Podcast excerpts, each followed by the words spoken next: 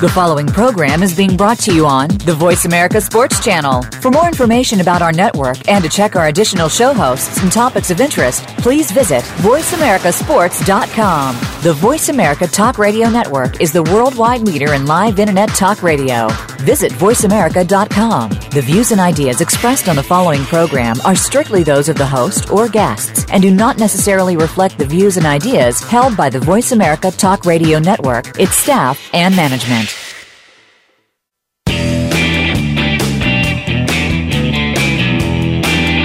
Welcome to Ticking Stock with Kelly McMillan. If the name sounds like a business show to you, then you've got it all wrong. Kelly McMillan is the principal of McMillan Fiberglass Stocks and will talk about shooting for fun, competition, hunting, and self defense. Now, here is your host, Kelly McMillan. Hi, everyone. I'm Kelly McMillan. I'm your host. And for the next hour, we're going to be talking about uh, just about anything related to uh, the shooting sports and uh, firearms industry. Uh, excited about our guest today, and uh, we'll get to that uh, in just a few minutes. I want to thank everyone who listens to us live on a regular basis. I really appreciate that. you know, the, the majority of the people that hear these shows actually hear them on demand by going to our website and clicking on the link and then and listening to whichever of the episodes that they want to hear. But we have a a following of loyal listeners that listen to us live. So I'm I'm going to apologize for the last couple of weeks. We've had some technical difficulties, and I'm going to warn you right now. If you hear some buzzing and some staticky sound, followed by a lot of swearing, and then a big crash, uh, you'll know what happened because I am really frustrated with the technical problems that we've had. But we've we've changed our soundboard twice. We've done uh, changed microphones. We've done everything we can to make the show go as smoothly as possible.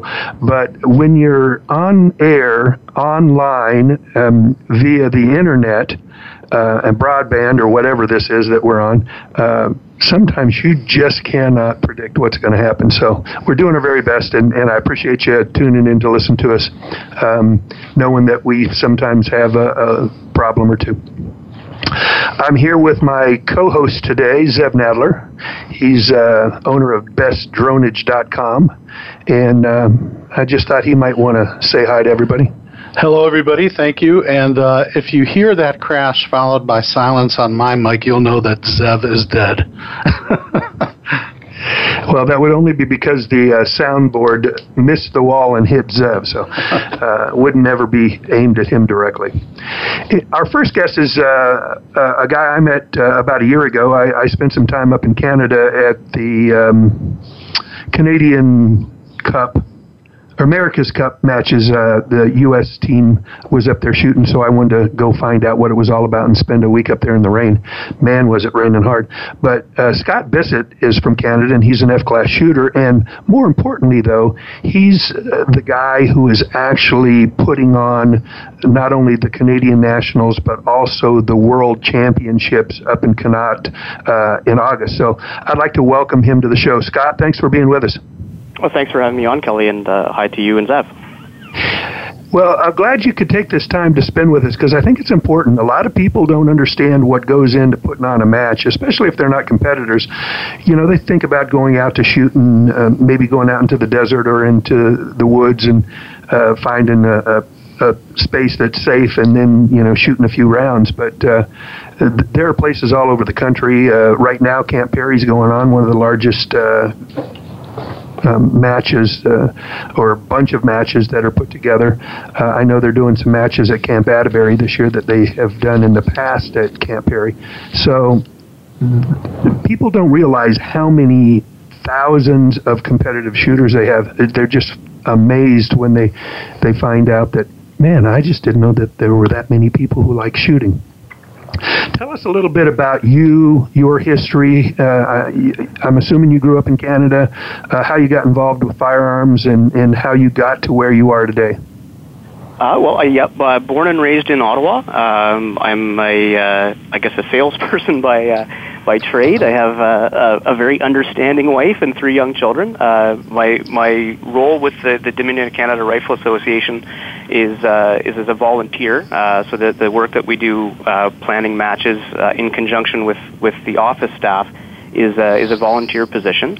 Um, started F class shooting in uh, 2011 after meeting some guys at a local range. They encouraged me to come out to Connaught. Uh, I met uh, my good friend Barry Price out there, who uh, who got me involved in, in F class shooting, and it's it's been uh, it's been an adventure since. Uh, started organizing matches with Barry uh, in 2012, and uh, was asked uh, in 2012 by the DCRA to, to take on the uh, the role of, of match organizer for the, the 2017 F Class World Championships. So how did that happen? I, I know from being in the dance community that there are certain people who love to dance who never really like to compete. Fortunately, West Coast Swing is a very social dance. When we go to a dance, we dance with a lot of people. Um, my wife and I, we usually dance two or three dances together, and then we go off and dance with all of our friends from around the country. Uh, and you know, we usually end the night with a couple of dances before we come home. But um, shooting shooting's a little bit different. You, you basically became so good at organizing that they entrusted you to do probably two of the biggest matches that Canada will ever see. How did that happen? Well, I, I think we had some we had some pretty good uh, initial success in in the Eastern Canada F Class Championships, which were uh, held, I think, believe for the sixth year uh, just last year or just last weekend, um, and and I think people people saw the work that Barry and I were doing. Um, Barry is a uh, is a very accomplished shooter, and, and, and I I'm I would say less so as an individual, but I, I really do enjoy uh, the logistics and and and the um, I guess the sense of gratification you get when somebody comes to to your home range and, and just really enjoys the time that they they ha- they've spent there.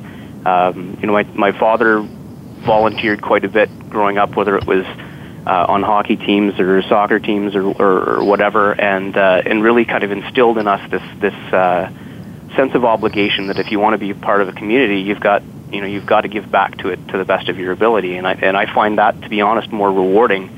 Uh, to, to help organize matches um, than I do, you know, winning a winning a five dollar medal in a match.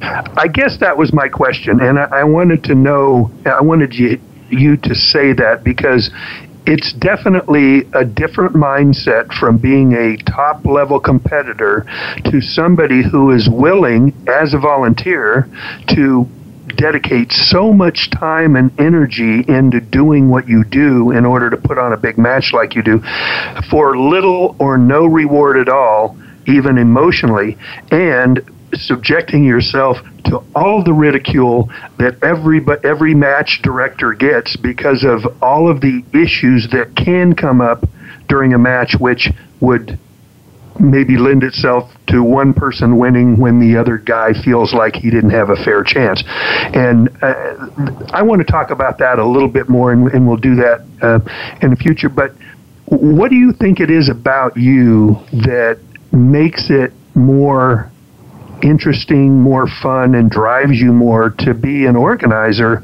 or a match director than it w- was a competitor? I, I just I've, I've always grown up playing team sports, and I you know I never really did anything um, as an individual. It was always as a member of a team, and and, and in some sports, hockey uh, to a reasonably high level. Um, and I just I've always enjoyed that that that camaraderie and, and that uh, and that sense of team. Um, I I get a tremendous amount of enjoyment out of uh, out of meeting fellow shooters from around the world. I mean, it's uh, it's been a you know a true blessing to to be able to call you know people from you know 13 14 different countries friends and and and, and genuinely mean that and and that's all come about through my involvement in shooting and it, it's uh it's been it's been a, it's been a lot of fun. Uh, you know, I love having people over to the house. We you know we had uh, about 15 people over last weekend for a barbecue, and we just we hung out and we talked. And, and to me, those are the memories that that that mean something. Um, you know, somebody's going to win and somebody's going to lose um, on the shooting range, and most people are are not going to go home with the gold. But if you know you can have fun and and uh, get a chance to enjoy each other's company, that to me is is you know the bigger win. Scott, you know, some of the uh, folks in, in our sport actually work in IT or in management positions. They they do project management and so on. And as a as the logistics person, I got to ask: Are you using any kind of project server? Are you using um, a specific logistics application to really keep track of everything that's going on? Uh, it's actually quite a bit simpler than that. Uh, we're we're using you know a series of Excel sheets, um, you know, for the different facets of, of the program or of the of the shooting program, whether it's uh, you know from staffing to medals and trophies to uh, competitor lists. Uh, we share that on Dropbox. Uh, I don't work in in the DCRA office, so so we had to come up with a mechanism to share that information. Uh, but I mean, DC, DCRA is is as an organization really good at at um, at running matches, and, and Kathy Corcoran in, in particular, uh, and and you know, I'm sure shooters all over the U.S. and all around the world will be very familiar with Kathy's name. Uh, she's sort of synonymous with with DCRA shooting at this point, um, and and you know, with with some support and some input from the specific activity captains or or, or, or chairs. Um, you know, if we if we can provide good direction uh, as far as what we need help with, uh, the D office is great at at kind of sorting that out for us. So, you know, it's not as much work as it could have or could have or should have been, um, and and I have to be you know very very grateful to Kathy and the DCRA staff for taking on such uh, such a huge amount of the work. Now, just for some clarity, Scott, DCRA is that like the NRA and the NRA sanctioned matches that that are run in the U.S.? It's it's more akin to the competitions division of the NRA. Uh, the, the Dominion Canada Rifle Association isn't um, doesn't have any sort of political um, position on firearms ownership or anything like that. It's it's it's really the the governing body for full bore rifle sports in Canada, and that that's really the um, you know, the, the mission of the DCRA is, is to conduct full bore rifle matches, uh, whether that be F class or service rifle or, or target rifle, uh, which is, you know, really what the DCRA is known for.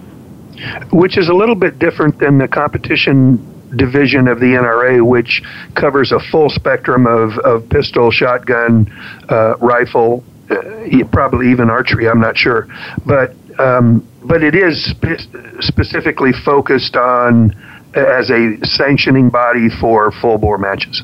Exactly. Okay, good. Uh, I just wanted to clear that up for our listeners. Not everybody knows the, the nomenclature. We just want to make sure everybody knows what's going on.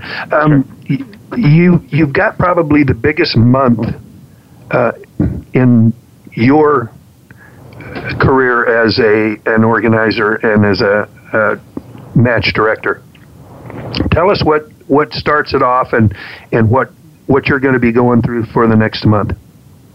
Uh, well, right now we're um, you know we're we're getting close to a point where we're expecting that the comp- the, the competitor list will be will be finalized. Uh, the order for the uh, for the championship medals was confirmed yesterday, so we'll we'll have those in within you know within a couple weeks.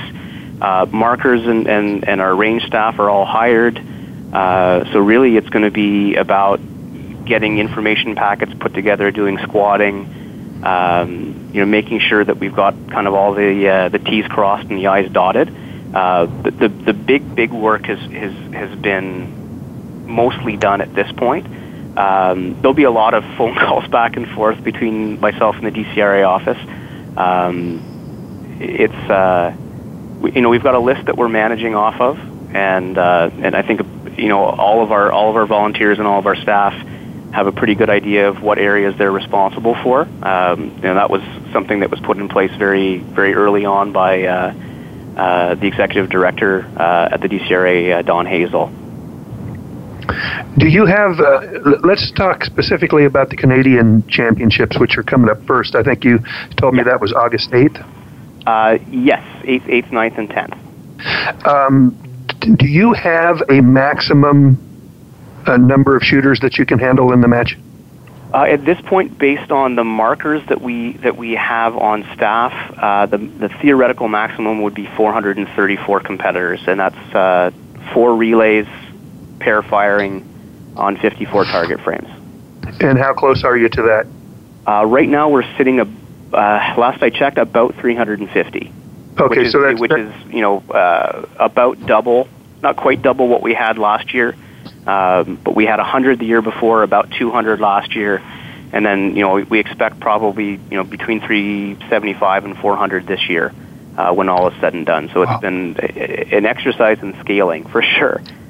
That's phenomenal. I'm assuming that uh, now let's get this out there. Can non-Canadians compete in the Canadian Championship?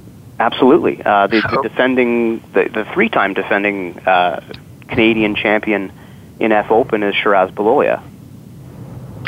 I know him. He won last year when when I was in Canada. Yeah. So, yeah. Yeah, so, so Um, I know Shiraz is eager to come back and defend his title. Yeah. The reason I ask is because um, are you seeing some of the world competitors coming early to be able to, to kind of compete in the in the Canadian and then kind of get a feel for the match before the Worlds? Absolutely. Uh, well, I know the South African team is coming in uh, in late July, uh, very, very towards the end of July, very early August. The uh, the Great Britain team will be in uh, probably three or four days ahead of uh, ahead of our practice day on the seventh. Uh, I, I expect that most of the, the large international teams will be very well represented uh, in our, in our national championships. Well, I don't expect you to know, um, but if you do, you can help me out because I, I want to make sure I get it right. I know that the Americans have won a couple of world championships. I think this they're going for their third in a row. Is that correct? Uh, I believe you're correct on the FTR side Uh-huh. for sure. Uh, Daryl Buell captained the FTR team in 2009 and 2013 in Raton uh, to gold. And I know that uh, speaking with friends who are on that team, that are eager to repeat that. Who are some of the other uh, teams coming in for the worlds that you expect to do well? Uh, I think the Canadian team with uh, with Kevin and Will Chu as win coaches are going to be very hard to beat. Um, you know, they are almost certainly the best wind readers in Canada and, and probably among the best in the world. Um, you know, they last year uh, Kevin won our FTR national championship and actually had a, a score equal to uh, the score that was posted by Shiraz in winning the F Open side. So it's a you know a tremendous accomplishment and a credit to, to how good Kevin and Will are at reading the wind. Uh, you know the GB team is very comfortable uh, here in Canada. Uh, conditions pretty similar to Bisley. Uh, so I expect they'll do well, and, and, and the South African team did very well last year in, in our international match. So I, I expect they'll be uh, they'll be very strong. How many uh, national teams will you have? Uh, in in the uh, in the F class nationals, we run um, kind of a, a, a unique match, which we call the international match, and it's a similar structure to the America match, with uh, four shooters on the FTR side and four shooters on the F Open side. Uh, and I sincerely hope we'll have six or seven countries represented in that this year. Um, speaking on the world's side, uh, we've got a total of 13 uh, big teams um, split between FTR and F Open. Now, those are eight-man teams, Uh, in the in the World Championship, yes. and how many of the teams can shoot on the line at one time? Is We'll have are you every- probably going to run two relays? No, we're going to run everybody at the same time. Okay. So yeah, we, that Canada, is, Canada's amazing that way. Yeah, we've got the wit to kind of get everybody up there and and and uh, staying out of each other's way. So that answers the question of uh, you know how you're going to keep uh, one someone from complaining that they got the bad relay and the conditions were bad. That's it's awesome when you can shoot them all at one time, so nobody can complain about that. Of course, somebody's going to say, "Well, I got the bad end of the range." That happens all the time. yep, there's there's always something that's happened for sure. Yeah. Um, how many um, competitors will you have in the World Championships? You, you have individual worlds because I know that um, Matt Schwarzkopf is coming up. We, I spoke to him just the other day. Yep. He's going to shoot in the individual match, though he's calling wind in one of the periphery matches, and I can't remember the name of it. In in Um, uh, I I don't know that there's a formal name for it, but I think in the F class community we call it the Rutland matches, which are Right, the exactly. the four man matches that that are shot alongside the um, the national teams.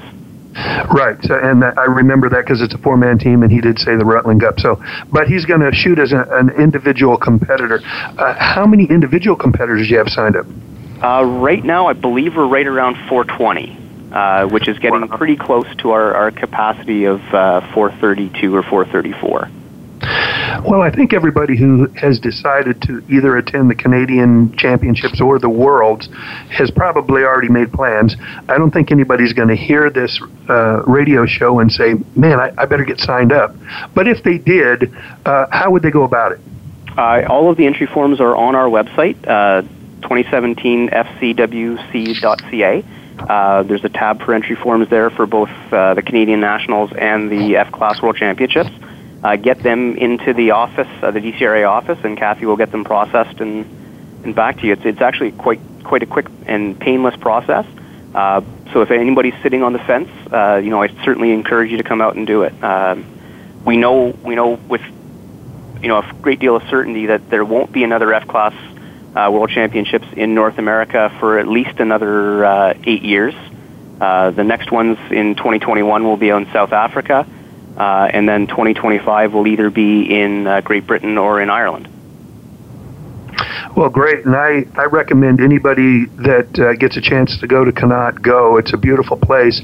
Uh, that reminds me, though, there's there's some things that Americans have to do, and all foreigners, I'm sure. But for us, we've got to go to the customs office. We've got to get some paperwork filled out so that we can bring our guns out of the country and then back in. Uh, I'm assuming everybody's coming in through Ottawa if they're not driving. Uh, is the airport in Ottawa pretty well set up to take care of the, that transition fairly easily, getting your guns in and out? Yeah, I mean, getting actually for, for especially for American competitors coming to, to Canada, it's, it's actually a fairly straightforward process. There's a, an RCMP, there's our Royal Canadian Mounted Police. There's a form they call 909, uh, which basically is a declaration of what firearms you're bringing into Canada, how much ammunition, and, and why you're bringing it in. Um, so that's presented uh, to the customs officer when you're arriving in Canada. They may choose to inspect the, the firearm or the ammunition, but um, once that form is completed, I believe it's a twenty-five dollar fee, and, and that gives that the you know the bearer of that firearm uh, a temporary possession license in Canada, so that you know they can they can travel to Connaught. Um, typically, with international uh, competitors, the DCRA office also will will send along a letter of uh, of, of uh, invite. Uh, to, to accompany that paperwork, so that the uh, the customs officers or the RCMP officer will will know that uh, the person is is known to the DCRA and that they are coming to Canada with with a firearm to compete. It sounds like a very polite process. we try to. we'd expect nothing more. You know, Kelly, I think I, I remember you talking about being up there last year and there being quite a bit of rain. Can you tell us a little bit about what happened up there last year? Well, uh, you know, I can't tell you anything about what happened on the, the firing line except that everybody was wet from their head to their feet, even if they had rain gear on. You know, when you're laying down on the ground, uh, it doesn't matter what kind of protection you've got, the rain's going to get into you. But but the nice thing was is that the temperature was in the, the high 70s, so it wasn't unbearably cold or anything. Uh, Scott, what what do you think that the weather's going to be like uh, in August this year? Uh, August is a bit is a bit of a, a crapshoot, to be honest. In Ottawa, we you know if we look at that that same week last year, uh, we had temperatures into 105, 110 Fahrenheit uh, on the on the uh, the national team practice days and the first day of our nationals. Uh, and then the skies opened up, and we had you know torrential rains for for two days while we shot the final day of nationals and the America match. Uh, so for for competitors coming up to Connaught, uh, you know we certainly recommend uh, that you have good rain gear. We do shoot in the rain. Uh, lightning will, will cause us to stop, but but we do uh, we do and will shoot in the rain this year. Um, and you know, be comfortable. Uh, layers are, are always great. It can be a little cool in the morning uh, and then it can it can warm up uh, significantly uh, in the afternoon with especially with the humidex. Um, you know, so we, we caution people to make sure they're they're drinking lots of water. Uh, and they, and that uh, they're taking good care of their ammunition, uh, not leaving it out in the sun. Uh, we don't want to see any any sort of pressure issues or anything like that related to uh, to overly hot ammunition, that type of thing. Well, I'm glad I missed the first couple of days of that 100 degree temperature because I know with the way the humidity is up there that that would have been real miserable. Here in Arizona, when the temperature is 100, we think it's cool because the humidity is about 7%. But uh, yeah, it would have been different up there. Yeah. Um, I will say, though, that I was really surprised at how good the scores were. I, I didn't really think that the scores dimin- were diminished that much by the amount of rain. Yeah, it's it's amazing what you know what that what that kind of the top tier shooters are able to do. Um, you know, the advantage that we had is that the wind wasn't too strong, so that you know the uh, the rain can almost act as a you know another form of a mirage. If it's if it's blowing straight down, um, you know what to do with it. Um, but but that said, everybody dealt with it really really well. Uh, we didn't have any any sort of safety issues related to ammunition getting wet. Uh, you know, people went about their business. Uh, when it got too heavy, we stopped. Uh, you know, resumed shooting when it was when it was reasonable to do so. Our our target marking staff did a phenomenal job uh, getting target faces repaired and, and ready to be to be used again. So uh, you know, we couldn't do this without the phenomenal markers that we have at, at Connaught. We're very very lucky to have them. You know, I I've heard that that in most matches the biggest problem is the targets because the targets get wet, the spotters don't stick, the, they sag. I mean, all kinds of stuff. And I know in Arizona sometimes they'll quit shooting simply because they can't protect the targets well enough to keep them dry, so they just don't try to use them. Um, but you you have that solved. Uh, I, I won't say that we have it 100% solved, but we certainly have uh, you know plan plans A, B, C, and D thought through as far as, as how we're going to respond.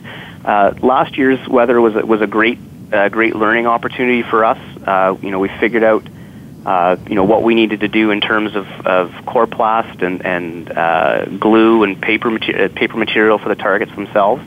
So it was uh, a lot of lessons learned from last year um, that that we're going to help Uh, help ensure things stay on the rails this year.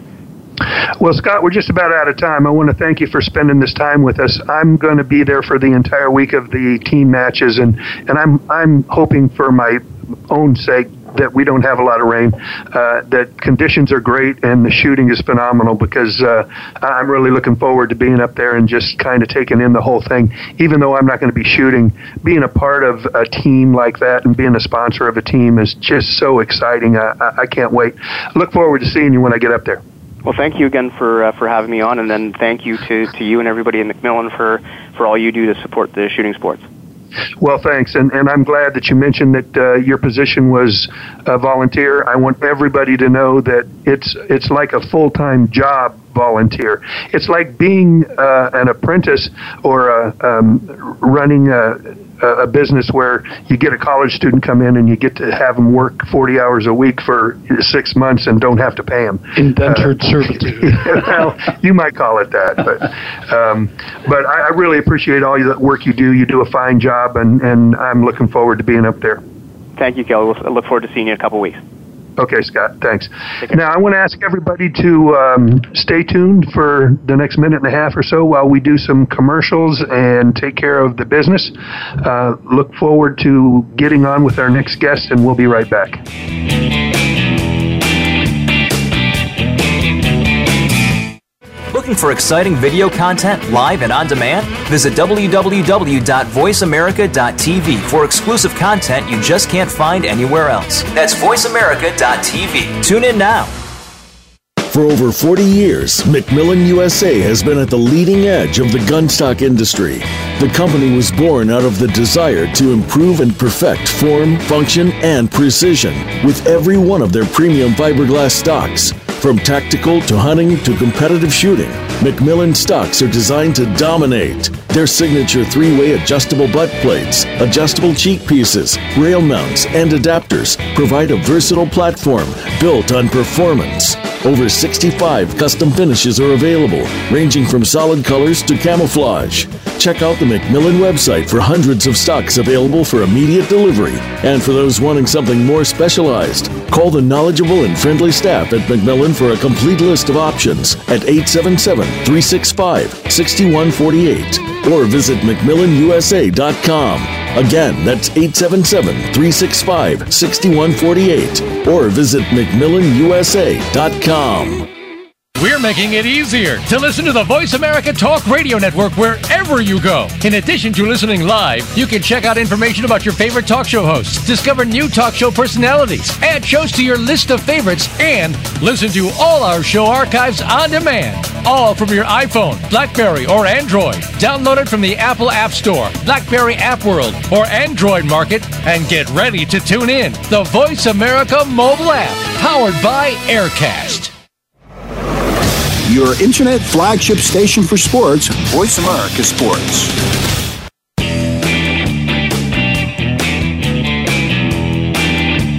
You are listening to Taking Stock with Kelly McMillan. Now back to the show. I would like to thank everybody for sticking around through the commercial break. Uh, what a great guest. Scott's a, such a good guy.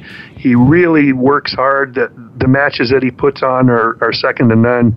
And I have to stress one more time that it's it's all done at no charge. He's a volunteer, so um, he puts in hours and hours of work to make sure that other people have a good time, and that's just kind of the definition of a selfless guy and, and how the shooting sports is basically around the world. There are people all over putting on matches that basically get nothing out of it except the fact that they know that they're helping people to be able to enjoy their passion. And uh, I, I really, really like having people like that on the show.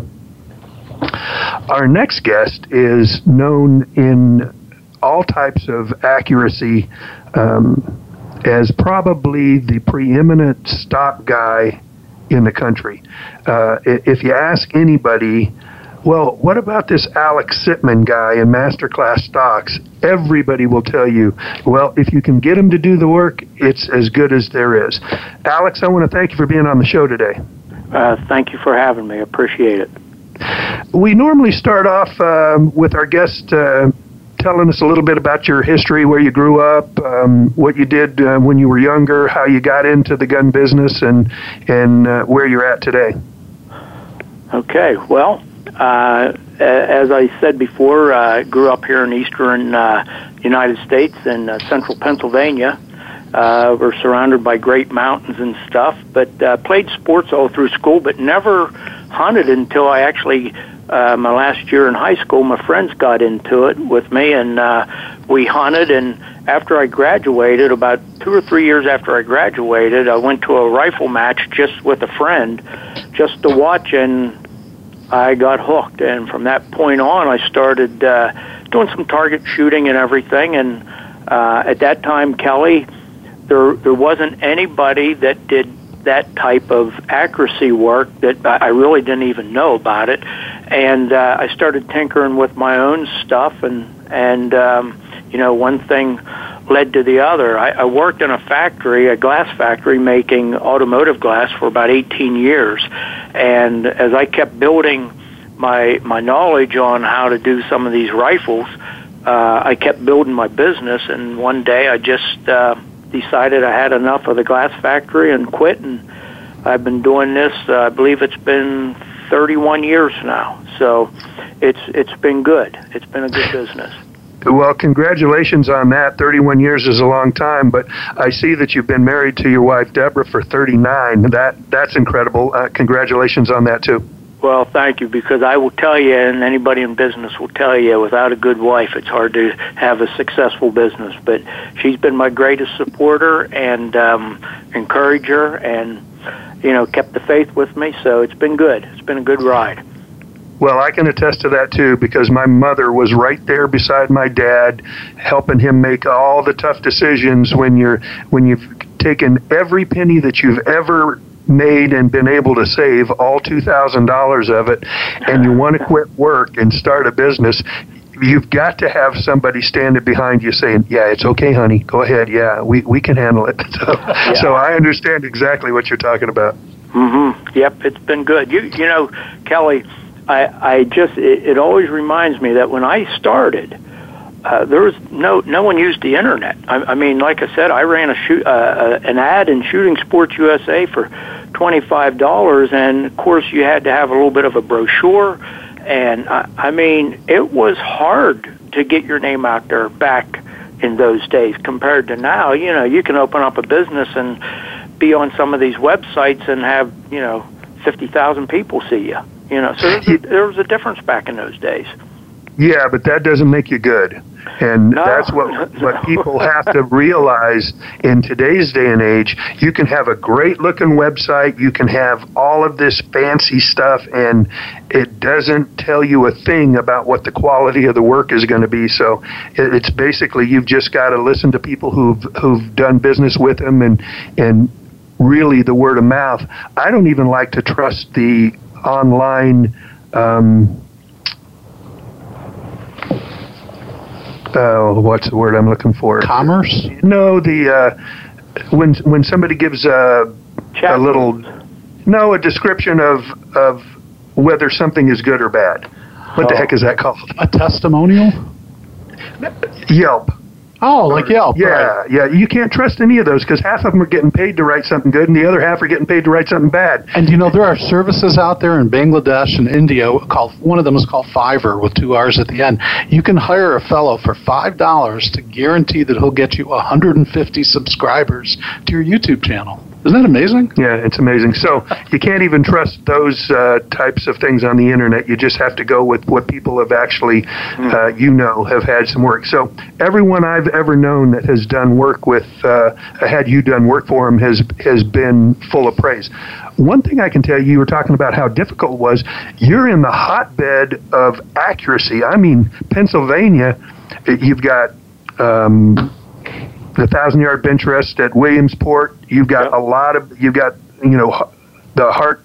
Uh, Robert W. Hart and Son was in Pennsylvania. I mean, you have a lot of people around you, and a lot of really good shooters came out of Pennsylvania. So I think it it might not have been as difficult for you as somebody out here in Arizona, where yeah, we got some pretty good shooters out here and a few good uh, mechanics, but not like Pennsylvania. Well, uh, that's true. We have. Uh, I cut my teeth actually on building small bore prone guns, and before I went into the national match course type and Camp Perry style shooting, but uh, and, and they're very critical, very well tuned equipment. And you know, at that time, Frank Boyd was selling select lots of of uh, uh, Eley Red and and Black Box and R R50. And I would see Frank Boyd at Dauphin at these prone matches, and they had Hart barreled uh, rifles, and they would test them, and then you could buy the groups. And and you're right, you know, Carl Bernosky. Uh, there isn't a finer shooter, uh, you know, in the country than Carl. And and Carl you know, it's from Pennsylvania, and he won 10, 11, whatever national championships in high power and stuff, and then he won it in small bore uh, the one year out there at Perry. So, uh, yeah, we have some uh, we we have some some great shooters here in Pennsylvania for sure. Well, and a very high level of understanding on what accuracy is too, and I think that's what plays right into your wheelhouse.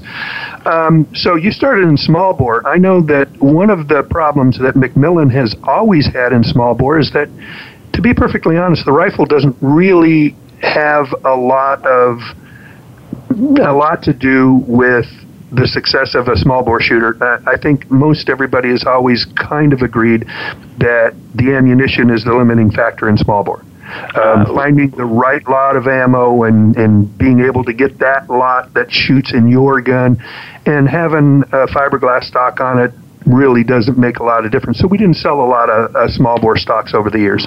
Uh, yeah, I would I would have to agree with that because of you know, I uh, did at the, in the day a lot of work with Carl Kenyon, and uh, what a you know what a treasure that is. And Carl, uh, whether we were doing 52 Winchesters with his trigger or the 54 Anschutzes at that time, as great as Carl was, and you know he was he, he's a legend in himself. But um, the last words he would always say to me, Kelly, were, "Well."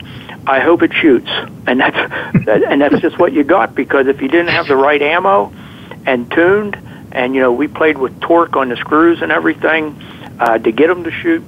it just it would look like you didn't know what you were doing. So uh, they're they're they're finicky for sure. Well, there's a thing about uh, small bore shooters too.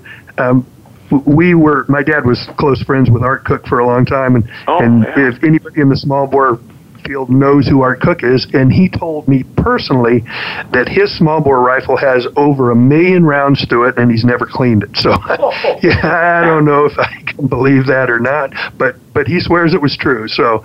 Um, uh, you know, when a gun's shooting good, you just keep shooting it until it doesn't shoot good anymore, I suppose. And and I guess it never got to that point, so I never cleaned it.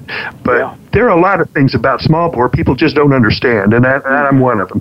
hmm Yep, it's it's different. It's a different beast. Uh, I will say this, uh, Kelly, that some uh, when, when the Palma shooting a few years back there, probably 10, 15 years ago, was really getting hot and heavy, and guys were building a lot of Palma rifles. We built a large number of very good, high quality Palma shooters, small bore rigs, because if you could if you could shoot a small bore gun at 100 yards, uh, well, shoot a clean score at 100 yards, um, it enhanced your high power shooting because of the slower, you know, barrel time and everything of the rim fire. And to a T, a lot of guys at that time that had made the Palma team, uh, the U.S. Palma team, had trained with small bore rifles. So uh, you know there was uh, it's a different beast, but yet it's a it's a great uh, accent to to high power, uh, offhand or prone whenever you're shooting it. Uh, Carl Bernosky, uh, we built him a 52 uh, C Winchester. Uh, that he would use in the winter just practicing uh, his offhand and rapids and stuff with that small bore gun so he could keep in uh, kind of in tune with it. So there's there's a little bit to that. I uh, you've mentioned Carl a couple of times. Carl's one of my favorite people. He's uh, uh, he was a McMillan fan uh, in the early days, and and he's always been such a great guy. Um, unlike some of the guys who get that type of notoriety, who let it go to their heads and, and think that they're a lot more important than they really are, uh, Carl's never been that way, and I really like him. I want to get him on the show one of these times. And I think the last time I was with him, we were talking, and he's and I think he told me that David Tubb had never beaten him when shooting head to head. So uh, Carl's won a lot of national championships, and, and when you think of David Tubb and you think about what type of, type of shooter he is, Carl is absolutely right there with him. And I I'm not sure who my money would be on if, if we put him you know on, on a head to head match. Yeah, they're they're they're both great shooters. Uh, I've uh, had uh, you know I used to do some work with David and of course with with Carl, but I, and and I've never really got to meet David personal. Like you know, Carl's been working with me now for well over ten years. But I'll t- Kelly, I'll tell you something about Carl Bernosky. If he if if if you were just in my shop and you didn't know him, he'd come in and we would talk all about the shooting and the love of the game and the stocks. And when you le- when he left, you'd never know that he's a national champion. He never. He just he's the most humblest person. Uh, you just don't. He just doesn't talk that way. He as you know, he does his talking on the firing line, and he is, uh, you know, it's it, what amazes me, uh, Kelly, is that he goes out there and he shoots his high power, and he just he has to sometimes mess up for someone to beat him, to be honest, and then he'll turn around and pick up this action pistol and be right there in the top two, three, one, two, three, or four. Uh, it's crazy. He's just an ex- outstanding shooter. Well, he's an outstanding person, and, and he's the kind of guy like that that I like to associate with. You know, when my father and I were uh, first starting off in the business, and we talked about how we wanted to present ourselves and how we wanted people to view us, it was you know, if I had to pick a guy, I'd like to be like Carl because I want my product and and my actions to speak for myself. I don't want to have to tell people how special I am, and and I think that uh, Carl exemplifies that. Um, great guy. And like I said, I want to get him on the show, so you you can put a bug in his ear for me, and uh, maybe we can get him on here and b- before too long because uh, definitely one of the better shooters in the country uh, over the last 20 years for sure. Mm-hmm. Uh, we were talking about masterclass. You kind of moved out of the high power stuff, um, and you're doing a lot of F class. I know uh, a lot of the guys that are buying my stocks now uh, have you do work for them. Uh, you do work for a lot of the U.S. Uh, uh, FTR team. And you know that's when we really started talking uh, a lot uh, recently. Uh, talk about what it is that you do and how you perform a bedding job that is maybe a little bit different. And I I don't want you to give away any uh, trade secrets. I, I really don't think there are any. I think my dad always said, you know, when you're building a gun, it's not what you do right, it's what you don't do wrong. So, so I, I kind of believe that. But uh, give our listeners kind of an idea of, of why people turn to Alex Sitman and Masterclass when they want the best job they can get. Well, you, know, I, I've been extremely blessed to have uh, some of these shooters as as Team Sinclair and Derek Rodgers, and you know, and Paul Phillips and all these guys, uh, Carl, uh, just a whole score of these fellows use me, and and we've never taken credit for their great shooting, but it does show kind of what the product you're offering the potential can be. So, and they also can give me good feedback on maybe where to tighten up uh, bedding or do whatever. But I think Kelly, the greatest thing in pillar bedding, I mean, everybody and their brother factories now offer it, you know, and stuff. But I, I think the the greatest thing in pillar bedding is is the setup and and is the preparation before you bet. Mixing up the compound, I use Devcon plastic steel putty. I've I've used that for 20, I think 25 years now. I used to use uh, Devcon aluminum F and F2 because that was what um, uh, Bob Pease Accuracy used to write about, and I tried it, and I thought, well, why go to two when I can do it with one? And it's done great. Uh, you, you know, we uh, we set up everything so that uh, I like about 100 to 125 thousandths thickness in the bedding to to make it very uh, very solid, very strong. Real thin bedding uh, on some of these stocks, especially the wood stocks. Uh, I don't think really help against warpage or against uh, movement. Uh, that's just me, but uh, I don't think they do. Uh, we radius on a Remington or a round action. We radius the uh, pillars to the action. I always attach the uh, pillars to the action whenever I bet, and I always put the bedding on the pillars and on the action before I lower it into the stock.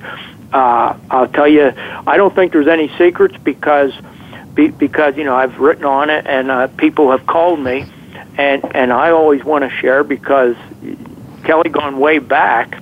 Uh, when I needed tips on something, there was one guy that I could call and knew he'd give an honest answer, and that was Dick Davis. And you know, I never forgot that. Uh, when I'd call McMillan, I'd get a hold of Dick Davis, and he would give me uh, inf- the information I needed, and that goes back a, a, a good while. But uh, one of the things that I do that I don't think a lot of guys bedding rifles do, uh, when I was just listening to you and your other show there, you were talking about the heat and stuff. And and here I am. It's it's kind of warm back here, so I'm running an air conditioner in my shop. But for me to cure bedding at 72 degrees, and then a guy go out to to Arizona and shoot when it's 110 or 115 or whatever, never made sense to me, especially with the wood wood laminate stocks. So when I bed my rifles, uh, after they sit a couple hours, I put a heat lamp about a foot above them so that the, the action area and that surface gets about 110 to 120 degrees, and I just let it cook. And, and I mean, I can touch it, but it's not too hot.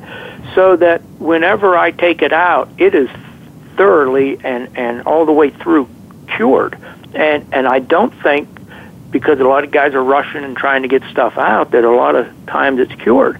The other thing that I do that um, Uh, I, I think is I never cut a trigger guard, and that's the last thing I cut because once I have my pillars, I use a 9 16th rod to line up my pillars, and my screws that I attach them to are, are 9 16th so that it's a, a good tight, everything's in alignment. And then, uh, Kelly, whenever I turn it over in my milling machine to line up the trigger guard, I run that 9 16 pin between the like rear hole, the front hole, until it's perfect alignment, and then I cut my trigger guard or bottom metal. That way, I'm assured that it's squared to the bottom of the action, so that when you tighten down, you're tightened down as true as you can, you know, uh, on those action screws. Which, when it's done properly, if you're using 50 to 55 inch pounds, you should be in pretty good shape. Uh, the other thing that I do is is that uh, everyone says, "What kind of release agent? What kind of release agent?" The number I've for the last 25 years, the only release agent I use is Birchwood Casey Gunstock Wax. Uh, you just simply wipe it on. I use a Q-tip around the lug and stuff to make sure it's in there. But here's the beauty of it: when that dries, and then I put that uh, if you put it under the heat lamp once you're ready to take it out, it almost turns it back to the liquid, and the actions just pop up out. Now that don't mean nothing with a lot of these beautiful actions today, but when I cut my teeth on these old Model 70 pre 64s and some of those rougher actions, you know, with all the tool marks back when we built them for Camp Perry, uh, it helped a lot getting them out. So, you know, it's just time and, and cleaning them up and setting them up and making sure that Whenever you have them in a stock uh, before the bed, I have two contact points: the very tip of the tang, about a sixteenth of an inch, and the very uh, end of the barrel channel.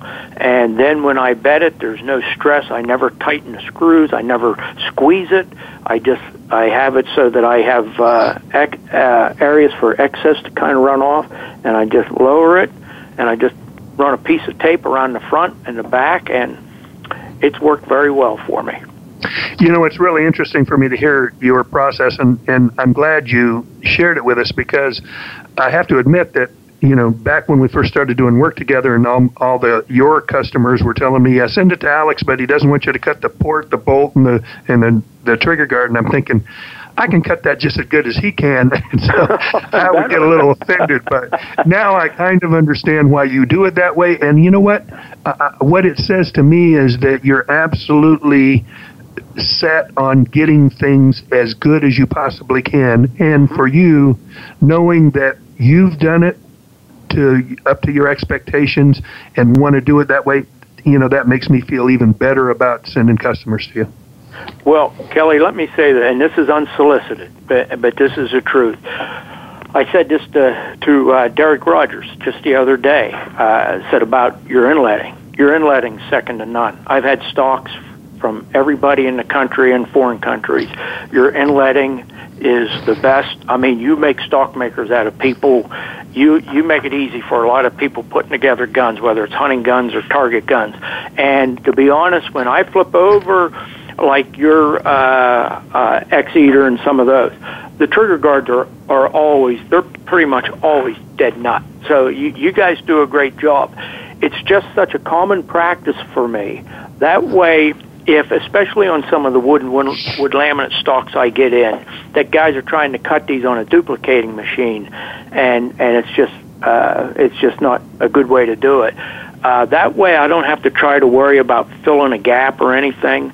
You know, if it's an ADL trigger guard, it's a 5 8 cut and it drops in just just perfect then. And and that's all it is. It's it's the setup and taking time before you make cuts to try to you know get everything just as accurate as you can. So I appreciate you saying that, Alex. And and I, you know, it's something that we pride ourselves on. When we do what we do, we want to do it absolutely as good as we can, and we like the feedback. Um, two things you you mentioned that I want to make a comment about. My father used to use Duro steel filled epoxy when he first started bedding stocks mm-hmm. back in the late 60s, early 70s. And then about the, the mid to late 80s, uh, Duro added cement to their steel filled, and uh, it changed the whole dynamic, and, and he couldn't use it anymore.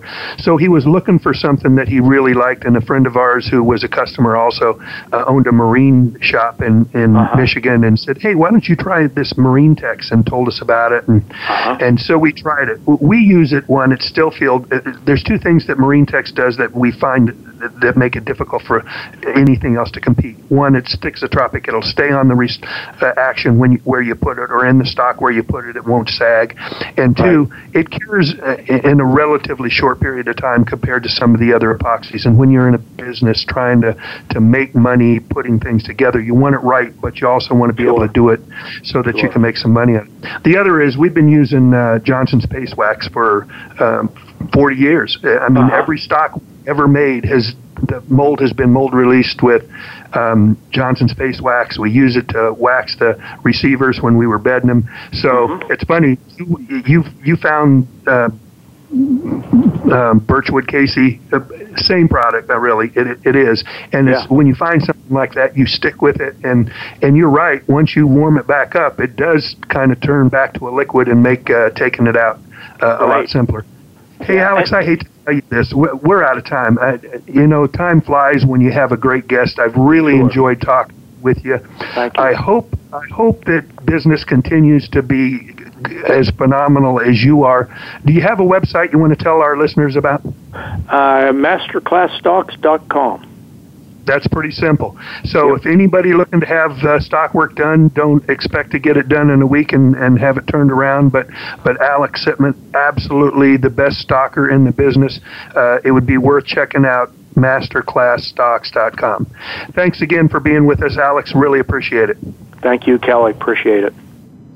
Okay, and for all of our listeners out there, thanks for spending the last hour with us. It, has been a pleasure. I love the guests that we had on this uh, this show, and uh, look forward to uh, the show next week. Remember, you can catch us uh, on demand by going to McMillanUSA.com and uh, under the radio tab, and you can hear us every Friday live.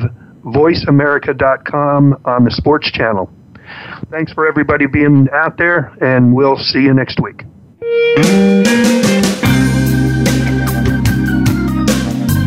Thank you for tuning in to Taking Stock with Kelly McMillan. Be sure to come back for more next Friday at 2 p.m. Eastern Time and 11 a.m. Pacific Time on the Voice America Sports Channel. The weekend is here. Enjoy yourself. We'll talk again next week.